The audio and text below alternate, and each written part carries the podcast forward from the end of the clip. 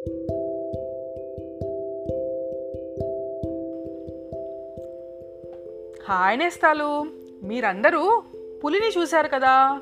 చారలతోటి భలే ఉంటుంది కదా పులి. మరి పులికి ఆ చారలు ఎలా వచ్చాయో మీకు తెలుసా?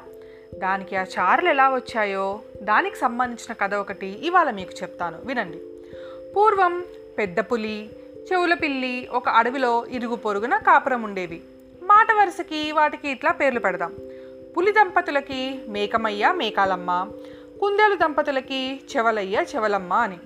వారు వీరు చాలా అన్యోన్యంగా ఉండేవారు. వాళ్ళ స్నేహం ఎట్లాంటిది అంటే నోట ఒకళ్ళని గురించి ఒకళ్ళు చెడమాట మాట్లాడేవాళ్ళు కాదు. చాలా ఆప్యాయంగా కలిసి ఉండేవారు. ఇద్దరి ఇల్లు పూర్వి. ఇక వర్షాకాలం వస్తే చాలా ఇబ్బంది.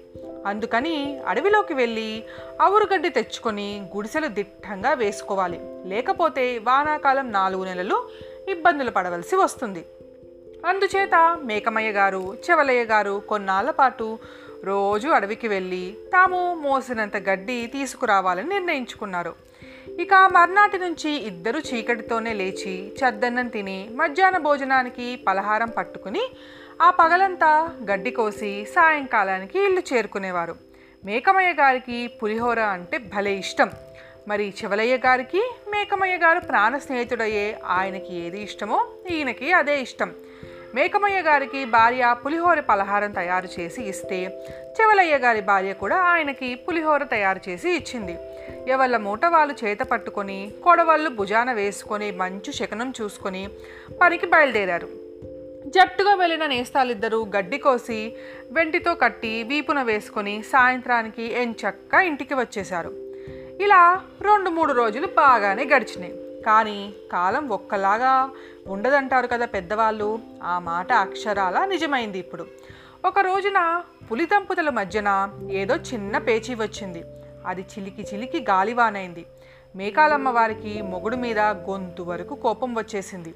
నీ గడ్డి నీకు పెట్టి నీ రోగం చప్పగా కుదురుస్తానుండు అని ఆవిడ పంతం పట్టింది.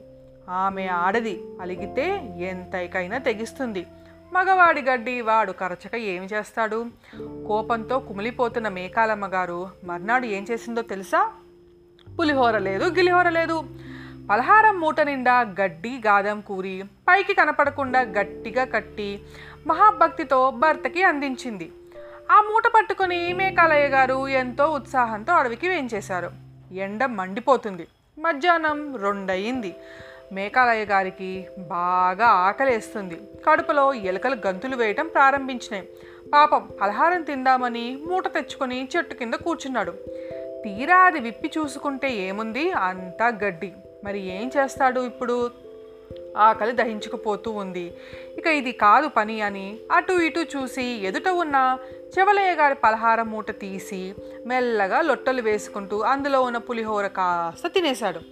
ఇక చెవలయ్య కనుక్కోడు ఈ దొంగతనం అందుకని మేకమయ్య మళ్ళీ జాగ్రత్తగా తన మూటలో గడ్డి వాడి మూటలో పెట్టి కట్టి తనకు ఏమీ తెలియనట్టు తప్పుకున్నాడు.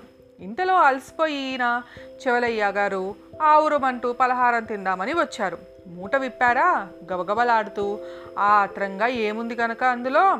ఉసూరుమంటూ మంటుపోయి ఆ దగ్గరే ఉన్న చెరువులో చల్లటి నీళ్ళు తాగి దప్పిక తీర్చుకున్నాడు. కానైతే ఆ దొంగ పని చేసిందెవరా? ఈ ప్రశ్నతో చెవలయ్య గారి మనస్సు ఉడికిపోతూ ఉంది. సాయంకాలానికి పని ముగించుకుని ఉక్రోషంతో ఉరుకులు వేసుకుంటూ కొంపకు చేరుకున్నారు చెవలయ్య గారు.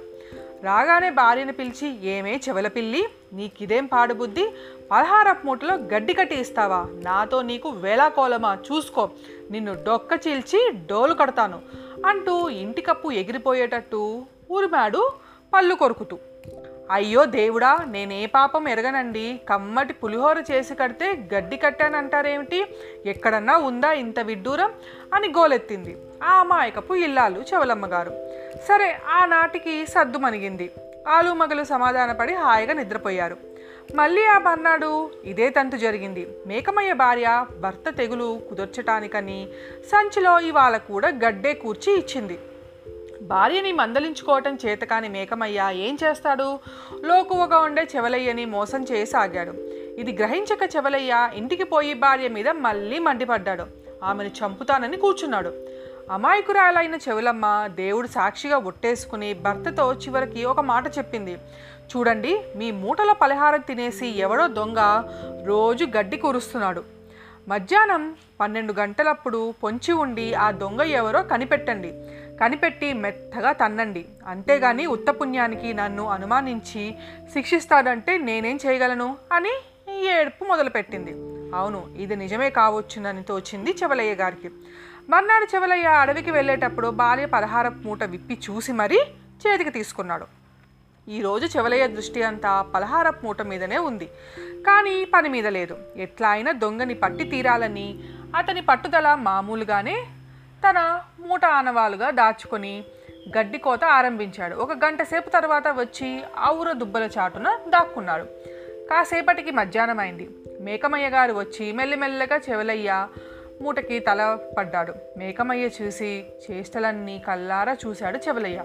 ఓ రబ్బా ఇన్ని రోజులు ఈ పని చేస్తూ నువ్వా? ఆరి నీ దుంపదిగా.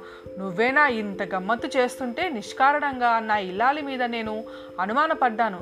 సరే కానీ అని మనసులో కోపగించుకున్నాడు. మేకమయ్య మా నాన్న మేకమయ్య రోజులాగే పులిహోర తినేసి చల్లగా వెళ్ళిపోయాడు. చెవలయ్య మాత్రం తొందరపడలేదు. ఆ రోజున కూడా ఇన్ని నీళ్ళు తాగి పొట్ట నింపుకున్నాడు సాయంత్రం స్నేహితులిద్దరూ కలుసుకున్నారు. ఇవాళ చెవలయ్య మామూలు కంటే ఎక్కువ గడ్డి కోసి సిద్ధం చేశాడు. ఇక ఇద్దరూ ఇంటి ముఖం పట్టుకున్నారు. ఇంతలో మేకమయ్య అడిగాడు ఏం చెవలయ్య ఇవాళ అట్లాగున్నావేమని? ఏం చెప్పేది బాబు చలి జ్వరం ఎగేసుకు వచ్చింది. ఇవాళ ఎలా కొంప చేరుకుంటానా అని బెంగ పట్టుకుంది అంటూ జవాబు చెప్పాడు చెవలయ్య. మేకమయ్యకి కనికరం వేసింది పోనీ చెవలయ్య నీ గడ్డి మోపు నా వీపు మీద వేసి కట్టి దానిపైన నీవు కూర్చో. నా గడ్డి వేరే ఆనవాలుగా పెట్టి నేను నిన్ను ఇంటికి చేరుస్తాను అని సలహా చెప్పాడు. ఓహో మేకమయ్య నీ ఉపకార బుద్ధి ఏమని చెప్పను? నిజంగా నువ్వు ఆపద్బాంధుడివి. అన్నవైనా తమ్ముడివైనా నాకు నువ్వేను అని అనేక విధాలుగా కృతజ్ఞత తెలుపుతూ చెవలయ్య మూలుగుతూనే పులి వీపు మీద ముందు పులి కోసిన గడ్డి పరిచాడు. ఆ మీద తను కోసిన రెండు రోజుల గడ్డి పరిచి పక్కల్ని పైన దగ్గరగా దగ్గరగా వెంట్లు వేసి మేకమయ్య వాళ్ళంతా కట్టేసి దాని మీద చెవలయ్య ఎక్కి కూర్చున్నాడు మహారాజులాగా. మేకమయ్య మెల్లగా అడుగులు వేసుకుంటూ ఊరి పొలిమేర సమీపించాడు. అక్కడే శ్మశానం. ఆ శ్మశానంలో ఒక శవం తగలబడుతూ ఉంది. చెవలయ్య మేకమయ్యకు తెలియకుండా దిగి అందులోంచి ఒక చిన్న కాలే కాలే కట్టెపుల్ల తీసుకొచ్చి మేకమయ్య వీపు మీద గడ్డికి ముట్టించాడు. గడ్డి వెంటి అంటుకుని మేకమయ్య వల్లంతా తెగ కాలింది. మేకమయ్య శరీరం కాలిపోతుంటే చెవలయ్య బుద్ధి చెప్పాడు. ఓయ్ మేకమయ్య గారు మరెన్నడూ ఇతరుల మూటల పలహారం కాజేసి గడ్డి దూచకండి ఇట్లా చెబుతూ చెంగున దాటేశాడు చెవలయ్య. అసలు ఇంతకీ ముఖ్యమైన సంగతి మీకు చెప్పటమే మర్చిపా. మొదట్లో పులికి చారలు మచ్చలు లేనే లేవు. ఇదిగో అది ఇట్లాంటి దొంగ పని చేసినప్పటికీ కుందేలు దానికి పరాభవం చేసి బుద్ధి చెప్పడం జరిగింది.